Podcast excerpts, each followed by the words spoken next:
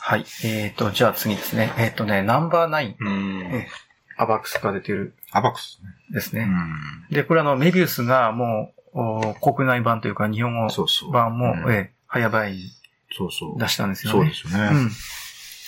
で、作者は、あの、ハインツマイスタうんーです。はい。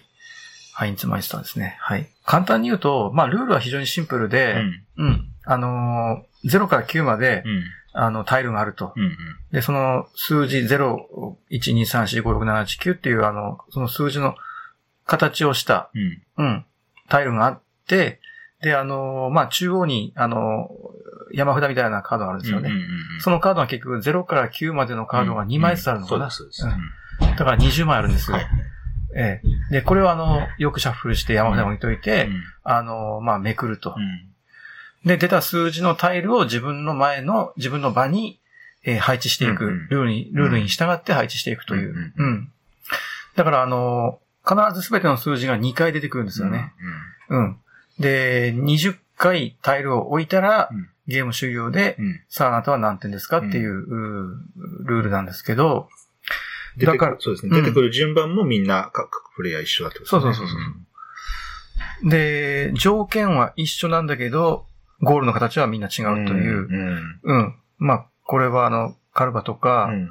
あのー、テイクイットイージーとかね。まあ、こういううん形はまあありますけどね。うんうん。まあ、そう、そういう系統という、そういう系統でもないんだけど、まあ、あの、同じ、そういう面で同じ系統の、あの、新作というか、うんうん。まあ、そこがやっぱり面白いのは面白いんですよね。うんあのー、みんなやっぱそれぞれ考え方が違ってて、うん。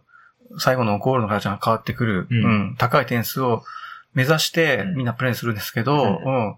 100人100用というか、ううん。まあそこが面白いのと、うんあとやっぱりあのーまあ人に邪魔されないんですよね。全くね。ううんん。確かに。パズルチックなんだけど、あの、パズルじゃないのは、正解はないから、うんパズルじゃないんだというのが、あの、というふうに僕は思ってて、パズルっていうのはその問題があって、それを解くのがパズルですよね。うんうんうん。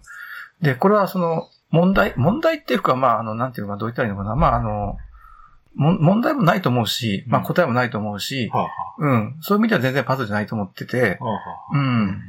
ちょっとパズルっぽいっちゃパズルっぽいんですけどう、んうん。なんかこう、なんていうか、ルールにのっとって、こう、うまく合うようにうん、形が合うように、うまく、どうやったらうまく合うのかなっていううん、そういう、なんていうか思考回路というか、あれは、うん。で非常に僕はそのゲーム性の強いうん。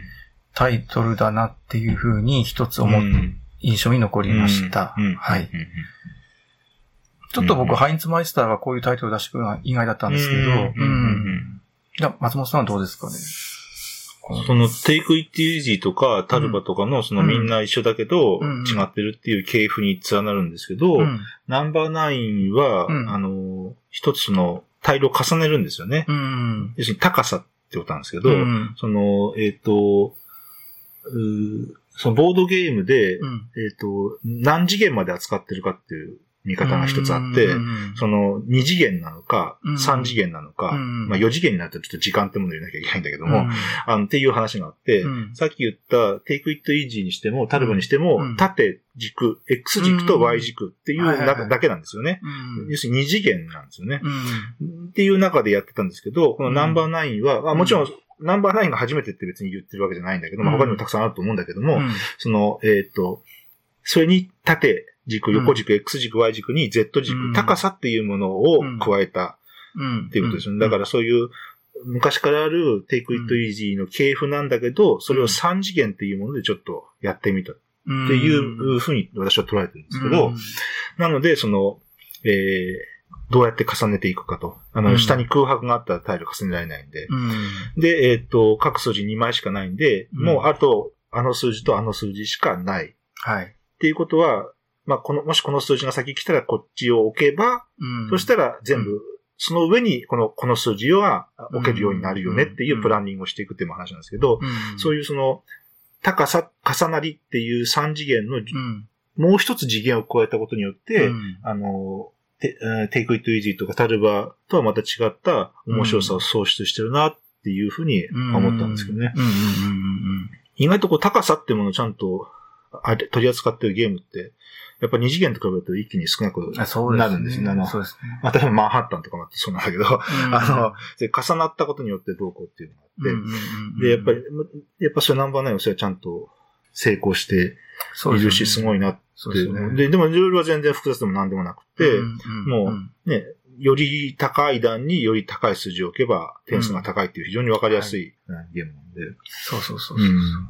点数の計算の方からいくと、そういうことなんですよね。うんあの、自分の場に結局その、最初テーブルの上に直接置いたものは、あの、レベル0っていう風にカウントして、これは何枚置いても点数にならないんですよね。で、レベル0の上に要するに2段階目、その上に置いたものがレベル1になって、うんそれはその数字のまま点数になると。うんで、さらにその上はレベル2、レベル2っていうのは結局下から3枚目うんの重なってるところなんですけど、結局それ、それがレベル2っていうことで、それは2かけるその数字。数字うん。だからもしレベル2に9が置けたらそれだけで18点になるという。そうねうん。だからなるべく高いところに大きな数字を置きたくなる。うん。ということで、あの今、松本さんが言われたようにね、あの高さっていうのをうまく考えさせる、ううんん、3次元を意識させるゲームデザインになってるなっていうふうに、そうねうん、思います。僕も。うんはい。まあこれあのー僕さ、ちょっとメビウスが日本語版を出すって聞いたときに、うんえ、あのナンバーナインなんて出すのってちょっとそう思っですね。たんですよね。はいはい。確かに確かに。うん。結構メビウスってその定番になる、うん。な定番というかもう 昔からある定番のゲームというか、を出してるイメージがあったんですけど、まあうん最近そのデジャブとか、うん。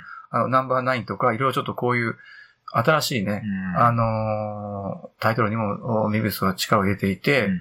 ただこれ今回僕初めてそのメビウスの日本語版でプレイしてみて、あ、なるほどと、うん。あこれメビウス出すのも頷けるなっていう風に、うん。あのー思えたくらい、ちょっとうん。あの、スタンダードうん。な、あのータイトルなんうん。だなっていうふうにちょっと僕は思いましたね。だから新作なんだけど、うん。なんか圧倒的なスタンダード感が感。じられて、そうですよね。まあ、本当にえー家族みんなで、ちょっと、お食事の後に、うん。みんなでワイワイやるっていうようなうんものが、あの、ありありと、うん。あの、違和感なくそういう風景が浮かぶような、うん。まあ、ノンテーマなんですけど、うん。うん非常に綺麗だし、うんおしゃれだしね。うんなんかあのー今までこういうのなかったんだっていう気さえするほど、なんていうかその、しっくりくるというか、嫌味がないというか、うん。で、やっぱりあの、インタラクションが全くない、インタラクション薄いというか、まあ他人に妨害されたりね、うんあの、邪魔されたりすることがないので、うん。その辺がなんか嫌味がないというか、うんあの、いうふうに、あの、感じる向きもあるかなっていうふうにもちょっと思ったりも。まあ、極論言えば、うん。まあ、ソロパズルをみんなで、えーやってるようなもんなんですよね。そうですねあの、うんうんうん。まあでもこの数字の形とかもうん。結構微調整されてるような気がするんですよね。そうだよね。このゼロとかはなんかないったりとか、そう。あの、結構強引なあの形もあるんですけど、そのそうそう。そう数字として見るには、う。ん。ここら辺結構やっぱり、ここら辺になんか職人的な微調整を感じるんですよね。う僕なんかまだね、一回しかプレイしないので、あんまりちょっと多分ね、何度もプレイするごとにタイルの形をだんだん覚えてきて、そうなるとそうなるで、またちょっと違ったゲームの世界が見えてくるんじゃないのかなっていうふうにもちょっとね、思いました。うん。まあおそらく多分やり込むと全部タイル覚えてて、形を覚えてて、そういうのをあの頭の中で計算しながら、あの構築していくのかなっていうふうにもね、ちょっと思ったんですけど。この数字とこの数字をこういうふうに置くと、その上にちょうどこの数字が置けるっていう、多分いろいろパターンがあると思うんですよね。で、必ずその、すべての数字が2回出てくるっていう。そうそうそうんただ順番は違うのでっていうことで、うんそ、そ、その辺がね、絶妙だと思うんですよね。うん何回でもプレイできるっていうか。うん。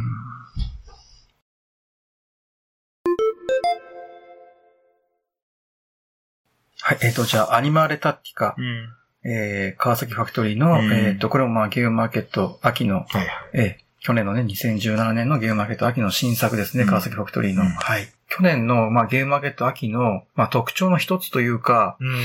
ここに来て、あのーなぜかその大富豪、ああ。大富豪のメカニクスを、まあ、ゴーアウト型というかう、ん。が、あのーちょいちょい出てたんですけどう、ん。うん。それはちょっと僕はゲームマーケット秋の一つの特徴かなと思ったんで、ちょっとした特徴かなと思うんですけど、うん。まあこのアニマルタッチカもその一つ、うん。うん、なんですよね。で、まあ、あの、あの川崎ファクトリーが、あの、大富豪をうん。アレンジするとどうなるのかなっていう、そういう、なんていうか、あの、興味で、うん。うん、初めてのプレイに臨んだんですけれども、うんうん。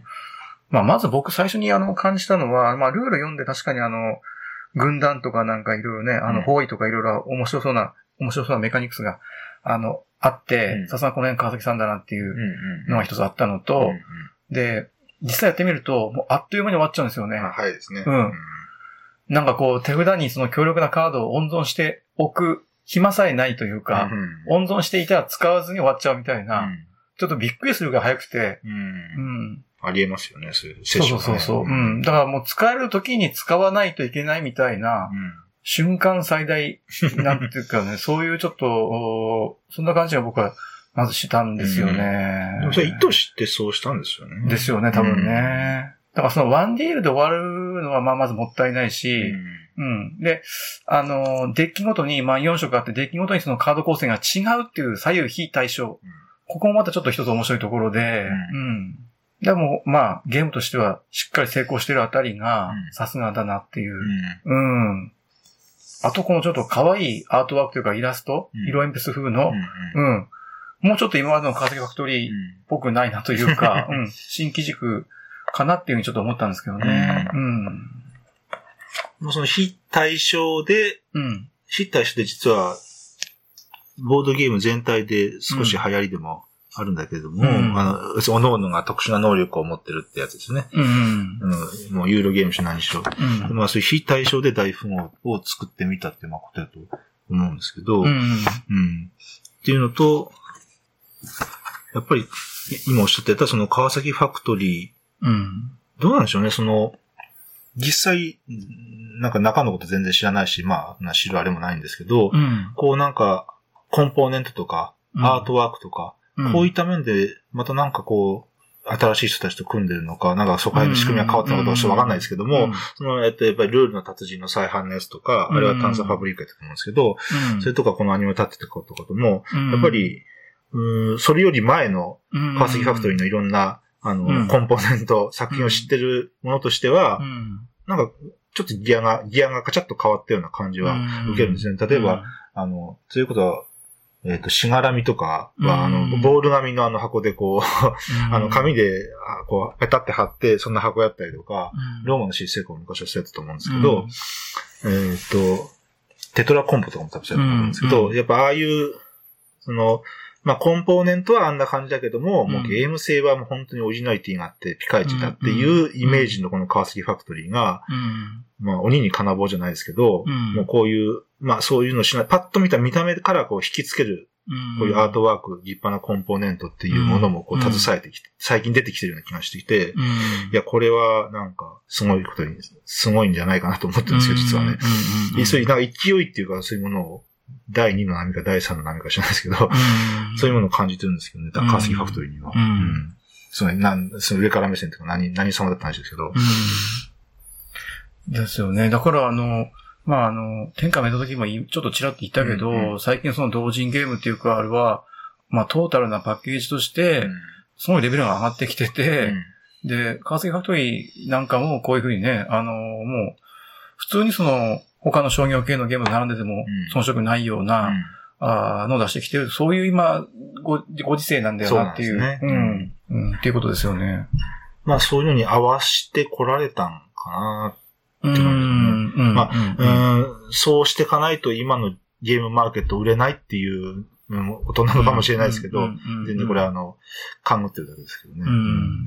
まあ、あの、川崎ファクトリーぐらいに、その、しっかりシステムが作れる、あの、人だったら、まあ、あの、こういうね、アートワークやってくれる人っていうのも、まあ、全然あると思うし、うん。本当にそのアートワークだけのゲームっていうのも結構、日本の同人ゲームの特徴の人だと思うんだけど、うん。あの、中身のあるしっかりとしたね、うん。あの、ゲームとしてしっかりとしてる、うーものっていううーことでも、うん。まあね、あの、合格点が、なんじゃないかなっていうふうにちょっとね、うん。うん。うん。うん思ったりも、僕はしましたけど、ううん。ん。ゴアート型っていうと、なかなかその、変化をつけにくいというか、ううん、あの、あんまりその、なんていうか、あれこれ手を入れるのは難しい部分もあるかなと思ううんですけど、ううんん。このアノマリアタクティカはそういうふうにあの、それぞれのデックデッキで、あの、内容が違うことで、うん。あの、プレイの方針をね、各プレイヤーで、あの、違う方向を持たせたり、うん。まあ、あの、ぐ軍団とかいろいろその辺の新しいルールで、えー、川崎流のお大富豪を作ってみたんだっていう、そういうことでしょうかね。うん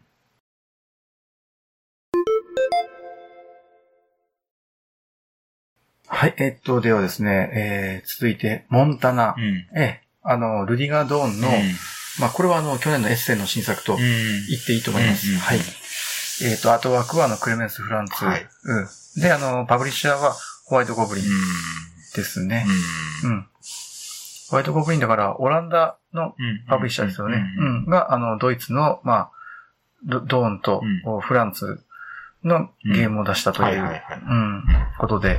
で、国内ではあの、ディアシュピールが、あの、流通、国内流通も始めてて、うん、しっかりとした日本語ルームついてて、ええ。ということです。はい。とですね。で、どんなゲームなのかっていうと、まあ、あの、モンタナっていうのはそのアメリカの、すごい、あの、まあ、田舎の方というか、まあ、ここを開拓していこうっていう話ですよね。うん開拓系です。んええ。で、モジュラーボードでボード作って、うん。ええ。まあ、あの、3段階、アクションの3段階、まずあの、ワーカーを手に入れて、うん。そのワーカーをリソースに変換して、うん。そのリソースを、こう、タイル、領地うんに変換すると。はいはい。で、その4人プレイヤーとその領地を8つ置いた人、先に8つ置いた人が、あの、勝ちというか、うんまあ、あの、終了フラグになるんですけど、ううんん。まあ、大雑把に言うと、こういうゲームかなと思うんですよね。うんうんうん。3段階、ワーカー、リソース、うタイルという。うんうん。最初のワーカーなんですけど、ワーカーが、あの、まあ、手でルーレットを弾いて、えーで、これがまあ、ランダマイザー。一つのランダマイザー。まあ、ランダマイザーってまあ、いろいろあるんですけど、なかなかこの、ちょっとルーレットっていうランダマイザー珍しいかなっていう。そうですよね。うん。ちょっとなんかあの、ど、ど、どうだったのかな、なんでこれがそのルーレットでないといけないのかっていう 点なんですけど、一つにはその、リソースを払うことで、うん。止まった、針の止まったところから何歩かは進めるってはいうのがあるんですよね。だからその、ルーレットが、針が止まったところで、うん。そこをまず見てから、自分がその何歩先まで、あの、例えば追加でリソースを払ってうんワーカーを得るかっていううん。ことを考えるっていうのは、うん。まあこのルーレットっていうランダマーじゃないとできなかったのかなっていう気は一つします。うん。ううん。ん。うん。うん。これは例えばその、カードをシャッフルして山からカードを引いて、それでね、手手に入るワーカーが決まったところで、その先じゃあどうするかっていう選択肢は何も生まれてこないのが一つだ。だからロンデルみたいな感じなんです、そこはちょっとね。そうね。はい。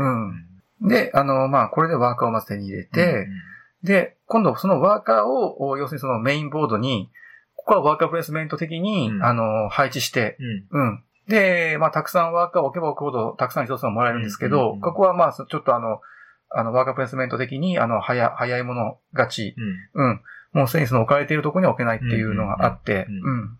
まあ、いろいろその、メインボードもいろいろ、あの、分かれてて、あの、明確に、早い者勝ち、おうんもう本当に同じだけの人を払って、うん得られるものが多いところと小さいところがある、うん少ないところがあったりして、ううんん。この辺がちょっとうまくアクセントができてるかなっていう。まあ、それぐらいじゃないとちょっとね、ワーカープレイスメントの早早い者勝ちの、あの、面白さが出てこないかなっていう、うんちょっと思うんですけど、ううんん。うん。ということで、あの、第2段階ではその、ワーカープレイスメントであの、配置すると。で、この時その、要するにその、追い出し競りっていうの、うんあの、なん、なんていうのかな、あの、ところてん式っていうのかな？はい。うん。ホームステーター的な。そうそうそうそう。ううんん。もあったりね。うんうん。で僕ちょっとその、ただあの、最初に言っちゃうと、その部分があんまりちょっとうまく機能していないような気は僕はしてるのが、うん。このモンタナのちょっとうん一つの欠点かなっていうのをちょっと思っているんだけど、はいまあ、うん、2回、2回やったのかな ?3 回やったのかな？まああの、まあいずれにせよ、追い出せりっていうのはね、あの、要するにその、次から次へと人が上書きしていくことで、また、あの、追い出されて、次どうするかどうするかっていうその繰り返しがあるっていうね。ううんん。あんまりそれで長引いちゃうと、ちょっとまた、あの、所属性が良くないとかいろいろまああるんですけど、ううんん。で、えー最後はそのワーカーで手に入れたリソースを、あの、ボード上に、うんうん、ボード上にもうあらかじめそのマスに、このリソースではいはい書いてあるんですよね。はいうん。で、そのリソースを払えば、そこに自分の色の、あの、ヘックス六角形のタイルを置くことができると。ううん。まあ、麦が2個とか水が1個とか書いてあって、そこに払えば置けるということなんです。で、この、おヘックスのタイルの配置も、美味しい場所と美味しくない場所って、まあちょっとあって、うん。あのーまあボーナスで2枚とか3枚、うん。最大3枚かな、うん。あのー重ねておけるんですよね、はいはい。このゲームは。うん。だから8枚置くにしたって、あの、8マスの地形に置く、8マスのその枠に置く、っていうのはむしろ少なくて、はいはいはい例えば5マスとか6マスに、うん。まあ2枚とか、あの、例えばあの3枚とか重ねておければ、うん。効率よく置ければ、うん。あの、それだけそのね、あの、他人に先んじることができるという、うん。うん。ちょっとこの辺が面白いかなと。うん。うん。で、やっぱりそういうところは、あの、みんなは見ててわかるので、うん。ちょっと陣取り的な、あの、攻め以外が発生するようになってる。うん。うん。うん。あの、他にもいろいろね、湖の周りに置いたら最初に置いた人は、あの、水筒がもらえる。うん。で、水筒はもう1アクションボーナスで、うん。ね、あの、1手番もう一回できるっていうボーナスがあったり、はいはいうん。そういうちょっとあの、ご褒美が散りばめられているんで、うん。あのーそこでちょっとね、あの、陣取り的な競争もうん。発生するようにできてるんですけど、うん。うん。まあ、大雑把にゲームざっと紹介するとそんな感じかなと思うんですけどね。うん。はい。松本さんどうでした？このゲーでム。も、ホワイトゴブリンって知らずにうん。遊んでう、ん。で、その後ホワイトゴブリンって聞いて、うん。えー、いや、そうだったんですかって思ったんですけど、あ、まあ、っていうのは、やっぱり、ホワイトゴブリンって言うと、ちょっと身構えるところもあって、うんうん大丈夫かなみたいなことだったんですけど、あの、まあ、モンタンに関してはう、ん。うー60分くらいですよね。そそんなかからんかう。な？いや、かなり早いゲームだとあまあ、箱絵は45分って書いてあるけど、っうん。ていう中に、うん。こう、正直目当たりさはあんまりないんだけど、うん。こう、ザ・ユーロゲーム、違うな、ザ・ピュアユーロみたいな感じのものをこうギュッと詰め込んでる。うん、で、なんか、うーん、まあこれもその、それがドーンなのか、うん、ホワイトゴブリンのパブリッシングなのかよくわかんないですけど、うんうんうん。そういうルーレットにする必要あるの？そこの押し出し競りって、押し出しにする必要あるの？っていう、まあ疑問もありつつ、うん、まあそういうなんか見た目のリッチさ、うん、こう指をこうぴょって弾いてくるくるって回る、うん。それって楽しいじゃんっていう、うん、そこら辺のそういうなんか楽しみ。うん、で、まあ、押し追い出したりも、まあそういうのあ,、ったらあったで楽しいじゃないですか。ミニゲームじゃないけど、みたいな話で。まあそういう、ある意味ゆるさというか、うん。まあそれがドーンらしさなんか、うん。フォアゴブのパブリッシングなんかわかんないですけどう、ん。うん、まあそういう、で、まあ、であるがゆえにドーンって、あの、肌に合わないっていう人もいるんだけど、うん。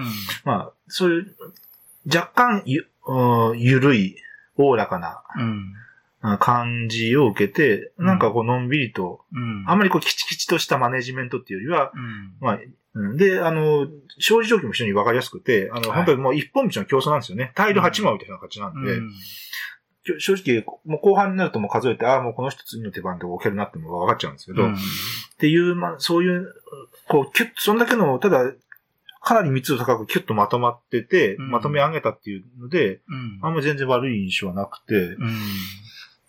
まあ、追い出し競りのところでちょっと言うと、うん。その、追い出し競りはあれ、かぼちゃでやるんですよね。はい。かぼちゃで。で、かぼちゃってそんな10個も20個もみんな持ってるわけでもないんで、うんそのかぼちゃを誰が何枚持ってる、何個持ってる、何個持ってる、うんあ、じゃあ俺はここに置けばみんなは払えないねっていうことになるんですよ。うんななので、追い出し競りが発生しないっていうのはそういうことなんだけども、で、まあそこどうなのかなって思うんだけど、うん。まあまあそれはなんかこう、あまりアトラクション的というか、まあうん。リリリッチな、リッチな感じでまあ入れ込んだんやろな、そんな、その、うん。そんな程度のことかなと私は思ってるんですけど、まあでも本当それこれこそまあサクッとやる感じで、うん。うーん、コンパクトにまとまってる。そうそうそで、また全然ホワイトゴブリンは、ホワイトゴブリンでもこんなの出すんだって感じで、ねうん ホワイトゴブリン、まあホワイトゴブリンでも面白いのがあるんだけど、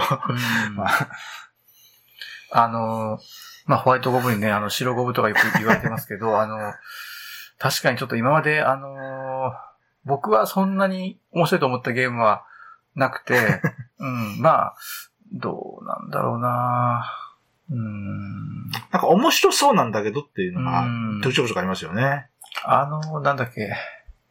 一つだけ結構いいのがあったのは、ちょっと今名前が出てパこないな。ケットロいや、パケットローまあまあ良かったんだけど、あれあったよね、なんかあの、三人が一、三人やったかな、三人がちょっとベストの、うん名前が出てこないな。ー。ラッタスじゃないですね。ラッタス、ラッタスもまあね、ちょ、ちょ、うんまあまあちょっと良かったですよね。記憶が薄いニュルンベルグ。そう、ニュルンベルク。うん。シテディングね。そうそうそう。はいはい。僕は。ニュルンベルグは素晴らしいですよね。そうそうそう。ん白ゴブだと、あの、ニュルンベルクは、うんあの、かなり完成度高いなと思ってて、うん。で、それ以来かなっていう、まあちょっと、ニュルンベルク結構ね、あの、重くてうん、情報量も多いし、それにちゃんと整理して、あの、盤面の状況を見てから、ね、手を打たないといけないところがうん重かったんうんですけど、モンタナは、もう本当にその収束性がすごいよ良くて、うんあの、うん、カタンより早いなと思いますよね。あーはいはいはいうん。その古い、そうですね、加担的な古き良き感を感じますね。その8枚置いたら終わりっていうのそうはね。そうそうそう。うん要するに8点取ったら勝ちってことだよね。結局、なんじゃかんじゃリソース変換して、うん最終的には、あの、タイルを置くっていう、最終的にはそこに帰結するんで。うん。確かに。で、一つの手番で、えっ、とね、3枚まで置けるのかな、タイル。うん三三それと3回かな。まあ、とにかくあの、3枚ぐらい置けるときあるんですよね。あの、その4枚、こう、縦で、うん。こう、繋がったらう、ん。もう1枚置けるんですよね。で、そうそうそう。プラス、地形によっては、れもう1枚、そうそうそう2枚重ねで置ける地形があるんで、それで合わせると一応3枚置けるっていうそうそうね。うん。だから、あの、8枚のうち一気に3枚とか置けるときがあるので、うん。まあ、この、多少リードしていても、うかうかできないし、はいはいはいうん。早い人は早い人でどんどんもう行っちゃうしね。ううん。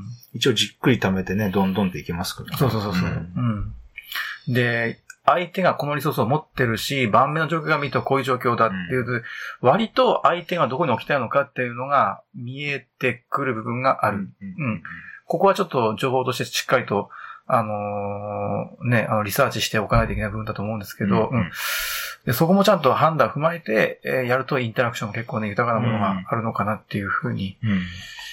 僕なんかはちょっと思ったりしたんですけどね。フォアゴブって、そのいろんなデザイナーとやっていて、やっうん。ぱそういうで、パブリッシング、パブリッシャーとデザイナーとのうん。相性みたいなものもあるのかなとも思ったりもするんですけどね。そのシュテディングとうん。ホワイトゴブリンは相性が良くて、あーなるほどねえっと、ニュルンベルグ。で、このドーンとホワイトゴブリンも、うん。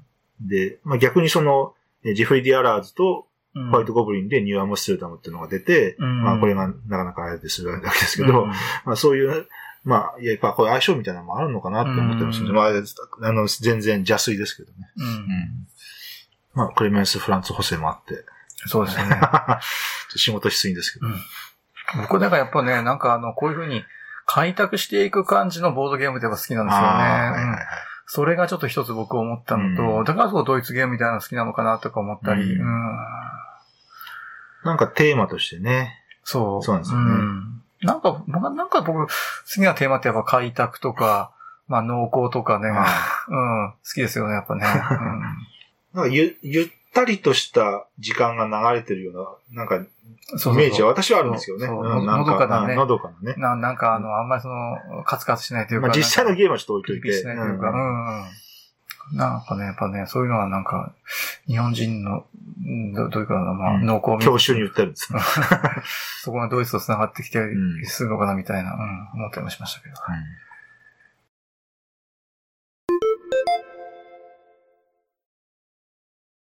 はい、えーっと、ではですね、えー、次行きます。えーっとね、パトロネージュ。うんはい。これはあの、これもまあ、ゲームマーケット秋、2017年のゲームマーケット秋で、えー、ニューゲームズオーダうん。ー。うん。東京ドイツゲームショー、はいうん。第2回。第2回のね、うん。の、お特別賞というか、ニューニューゲームズオーダー賞なのかな、うんうんが、あの、この度、こう、めでたく、うん、うん、商品化されて、うんえー、っていうことなんですよね。6時間農村に続いてってことですね。そうですよね。うんこの二つです、まあ発電もあるけどね。そうですね。ええ。コンポーネントがかなり豪華で、木製の鉢、木製の鉢がついてて、うんで、それとあと金貨ですよね。やっぱりなんと言っても。はいうん。ずっしりと重みのあはいる一枚一枚の存在感が十分高い、あの、オリジナルの金貨。ええ。あと、あの、金箔も施されているような、カード。カードね。はいまあ、こういう非常にその豪華なコンポーネントと、まあ、豪華なお値段というか、うん。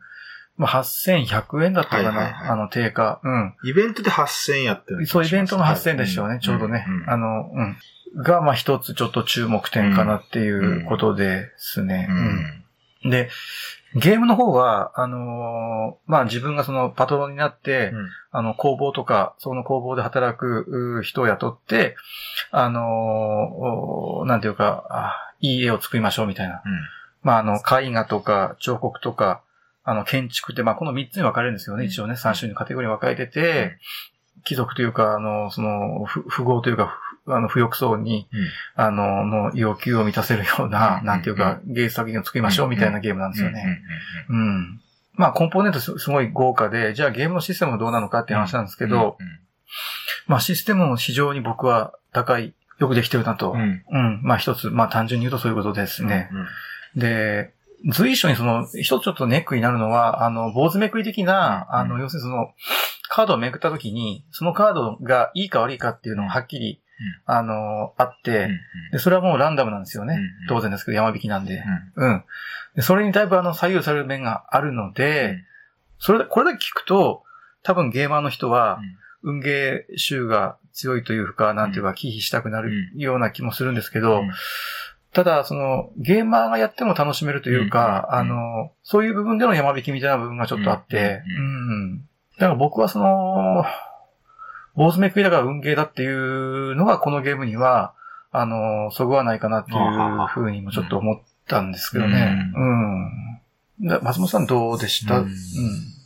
いろいろとも言いたいことあると思このうんですけゲームは、いろいろ言いたいことがあって、ど。うん。えーっと、うーんと、まずお金なんですけど、うんえーお金は払うんですけど、うん払った木の鉢に払うんですよね。うんうんで、ラウンドが終わったらまた戻ってくる。はい。だから何か、あーお金って言ってるけども、うんまあ、ある種アクションポイントなんですよね。うんまた、要するに次のラウンドになったらリセットして戻ってくる。うん。で、だからお金って言っちゃうとちょっとあれなんだけども、結局、その今持ってるアクションポイントを、うえん、ー工房に払うのにどんだけ使うか。うんうん。えっ、と、や職人を雇うのに、アーティスト、トを雇うのに、うんな、何ポイント払うか。うん、坊主めくりのそのカードをめくる、何枚めくるかっていうやつに何ポイント使うか、どうやって割り振りますかっていうことを問われてるゲームだっていうことですね。で、だからお金っていうのはじゃなくてアクションポイントで、うん。まあ実はその、えーグレートジンバブエの牛とかも、うん。あれも実はお金じゃなくてアクション、あちょっとアクションポイントに似てるとかあるんだけど、うん。まあそういう、実はアクションポイントをお金っていう人がやってるっていうところがあるっていうことと、それから、このゲームのデザイナーの方との関連性ですよね。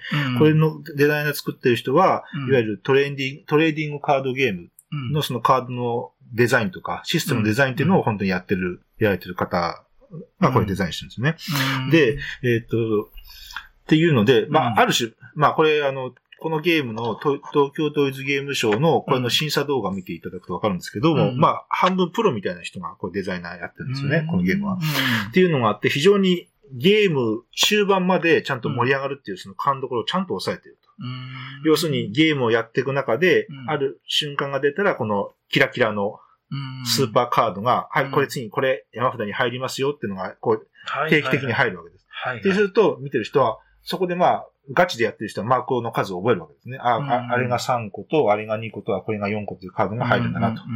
で、覚えて、うん。それさちゃんとそれのような準備をして、うん。で、もちろんそれは自分の手番の時に来るかどうかってのがあるんだけども、うん。準備をしてやると。うん。だから、あの、こあれがなかったら、うん。もう、だんだんだんだん山札の中が、うん。あの、なんか、カスカスの安いカードばっかりになってって、うん。あれなんだけども、ああいう盛り上がるカードが定期的にこう、ぴょっぴょって入って、うん。で、後半ちゃんとそれが出てくるっていうことで、うん。だんだん、で、こう、ゲームがこう、くーって盛り上がって、で、後半、うん。やった大聖堂で立てましたぜ、みたいな、そういう盛り上がりを創出してて、ここが、うん。あの、やっぱり、えっ、と、そういう、半分プロじゃないけども、ん。そういう商業的なトレーディングカードゲームとかのデザインをやられてる、うん。やっぱ方だけあって、ね。そこがちゃんと、うん分かってるっていう、うん。あ、これはあの、東京ドイツゲームショウの審査で皆さんも言ってることなんで、うん受け売りですけども、うんっていうのがあるとうん。いうことと、あと、これは私全然、あの、全然知らなかったんですけど、うんはい。要するに、マジックとか、はい。ああいうので、うん。あの、ちょっとそういう要素があるんですよね。要するに、えっ、と、あれはマジックはマナってものがあるわけですけども、うん。こういうマナをこういくつか用意しておいて、うん自分のデッキからビンゴするカードが出るかどうかうんっていうのがマジックの一つ楽しみとしてあるんですよ。うん。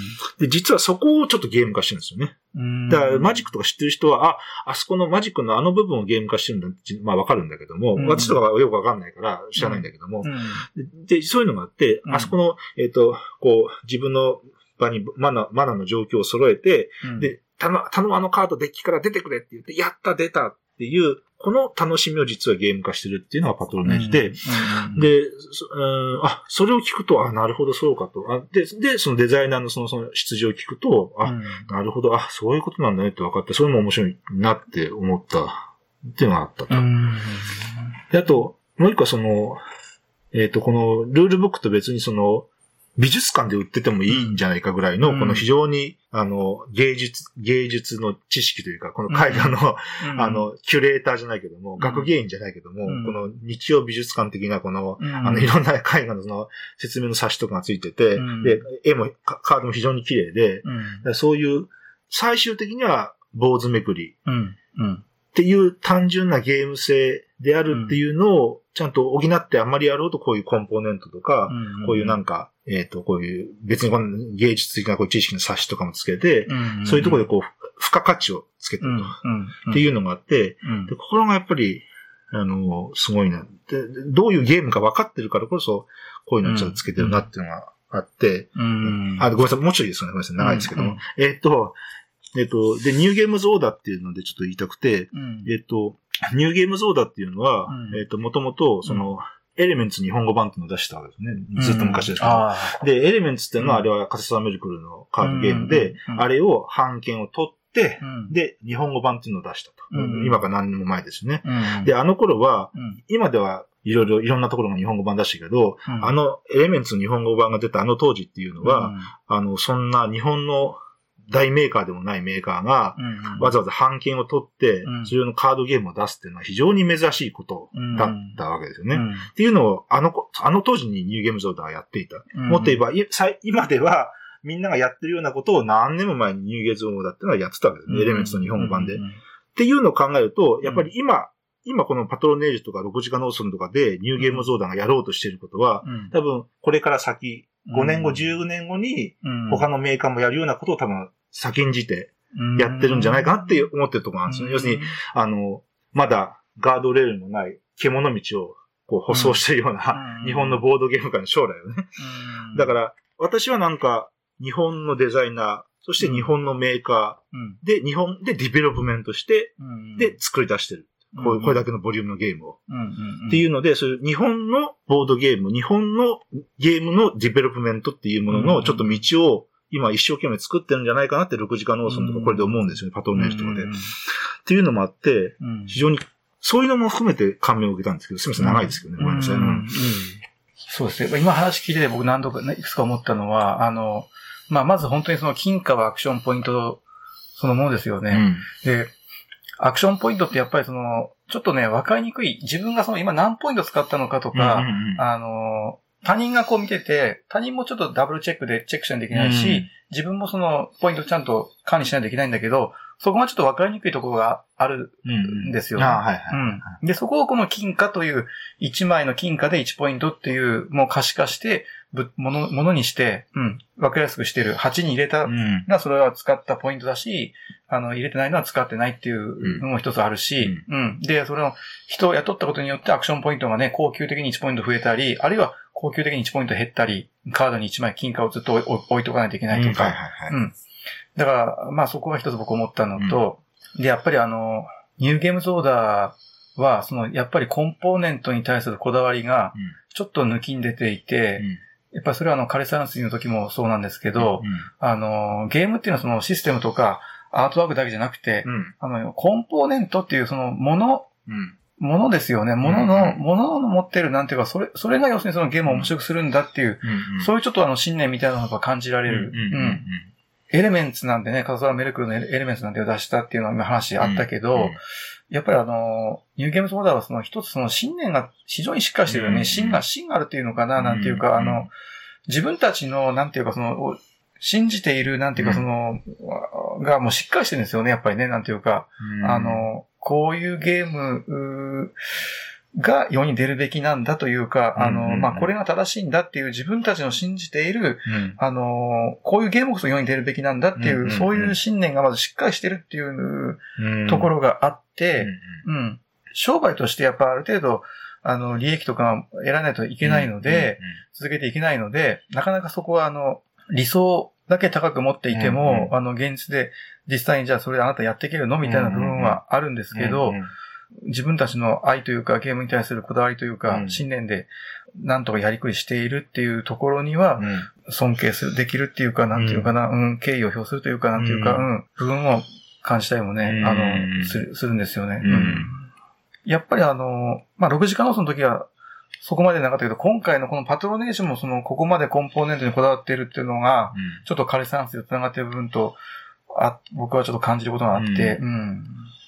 やっぱりね、このカードが、あの、美術品っていうのもあるし、自分のものにできるっていう、うん、手に入れたら自分のものにできるっていうね、その物欲というか、うん、うん、だからぴったりマッチしてると思うんですよね、うん、ゲームの面白さと。だからその、闇雲に、ただ、豪華にリッチにすればいいでしょって言うんじゃなくて、はい、そのちゃんと、なぜ豪華にする必要があるのかと。はい、どうどういうふうに、で、それによってどう、より今日、ゲームのその、まあ、プラス方向に寄与するのかっていう、ちゃんと理由、根拠があって、で、やってるっていうのを、こう、か、感じるんですよね。もうあの、その、美術史に残るような名画とか、あの彫刻とか、そういう、非常にその、なんていうか、あの、価値の高いものがこういう立派なカードに乗って、うん、それを自分のものにするべくしてプレイしているっていうところがあって、うん。で、頑張ってその自分たちで、あの、努力して工房とか、あの、芸術家とか雇っていろいろやって、その末に、そういうね、あの、散々と輝くようなカードが手に入るっていうのがね、ゲームの快感と一致してるという部分はあると思うんですよ、ね、で、まあそのレオナルド・ダ・ヴィンチとか、まあ、実際に名の知られてるような人物もいたりとかして、まあそういうも、そういうのも盛り上がると思うし、そうそうそう。あ、あの、ちょっと他のとこでも言ったけど、あの、実のところアイコンって3つしかないんですよね、3種類。うんうんうん、赤と青と、うん、まあ、建築と彫刻と、うん、絵画っていう、うんうん、で、実は3つしかないんですよね。うん、あの、数、赤が3個と青が2個みたいに、あとは数でえー、やってて、はい。はい、リソースの種類としては3つしかなくて、うん、この3つってのはなかなか実は少ないなって思っていて、うん、そこが、その遊びやすさに寄与していて、まあもちろん何個が正解かっていうあれもないんだけれども、うん、例えばこれが4つとか5つだったら、やっぱりこれって一応他人のところも見なきゃいけないんで、はい、ああの人は青結構集めてるなと。あじゃああの人は、あの人は結構青のカードとか取られそうだなみたいなのをこういうチェックしたなきゃいけないんで、うん、で、その時にやっぱりアイコンが、のリソースの種類が4つだ5つだっていうとなかなか煩雑なんですけど、うん、まあ、ななんとか3つ、3種類っていう中で、うん、あの、こう、まあ、ちょっと見れば、こう、パパッとこう、ある程度は盤面把握できるようになっていて、そこら辺が遊びやすさにつながってるように私には思ったんですけどね。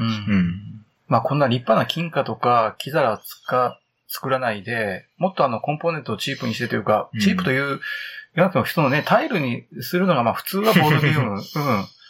で、例えば4、5千円に抑えるっていう、うん、まあ当然方向性もあったでしょうね。ある、あるし、うん、ほとんどのメーカーが多分僕そうだと、そういうことしてると思うんですけど、まああえてここに行く、ここまでやるのがニューゲームソーダというか、うん、うん。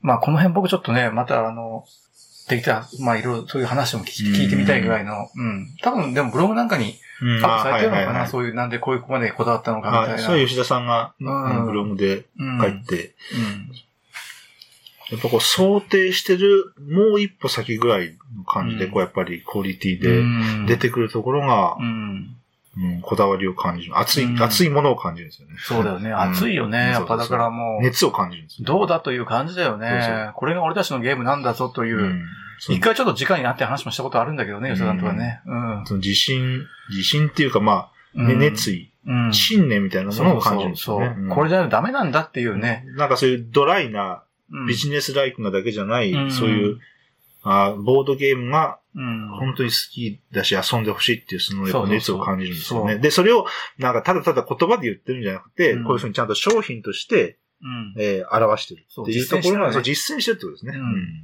別になんかあの、いくらかもらってるわけでもなんでもないんですけど、やっぱそういうか、やっぱ実際そう感じるんで。うん、そうだよね。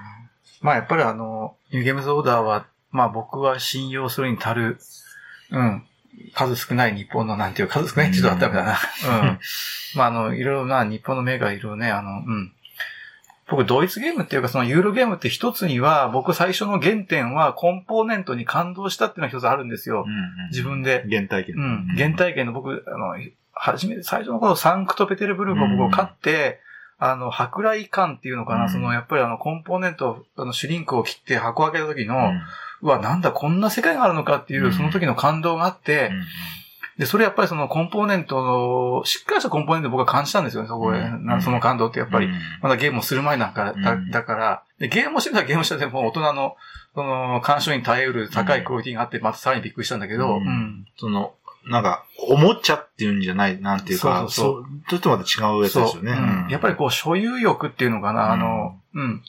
自分の欲しい車を買って、この車をその自分のガレージに置いておくっていう、うんうん、それで所有欲を満たされるみたいなのもね、あの、車の好きな人とかよく言うんだけど、うんうん、まあ、ボードゲーム僕そうやと思うんですよね。だからあの、積み系ってよく言われるんだけど、それはそれで僕一つはボードゲームの楽しさだと思ってて、うん、うん、うん。まあもちろんあの、積んでおくのはもったいない。実際にやった方が面白いし、うん、やることでね、また違う面白さが、うん、あの、感じられるんですけどね、良さがね。干渉として耐えうるものだってことですよね。うん、ただその、要するにでも、まあ今ちょっと話ちょっと、まあずれてしまったんだけど、その、ニューゲームズモードは特になんかそういう、所有欲を満たすためにこういうコンポーネント高いのゲームを作ってるわけじゃなくて、なくて、ちゃんとそのゲームとしての一つの完成形として、いろんなね、システムとかルールとか、アートワークとかいろいろそういう完成形としてこういうコンポーネントが必要な、だったんだっていう、そういう多分あの、送り手の意思が感じられるんですよね。うん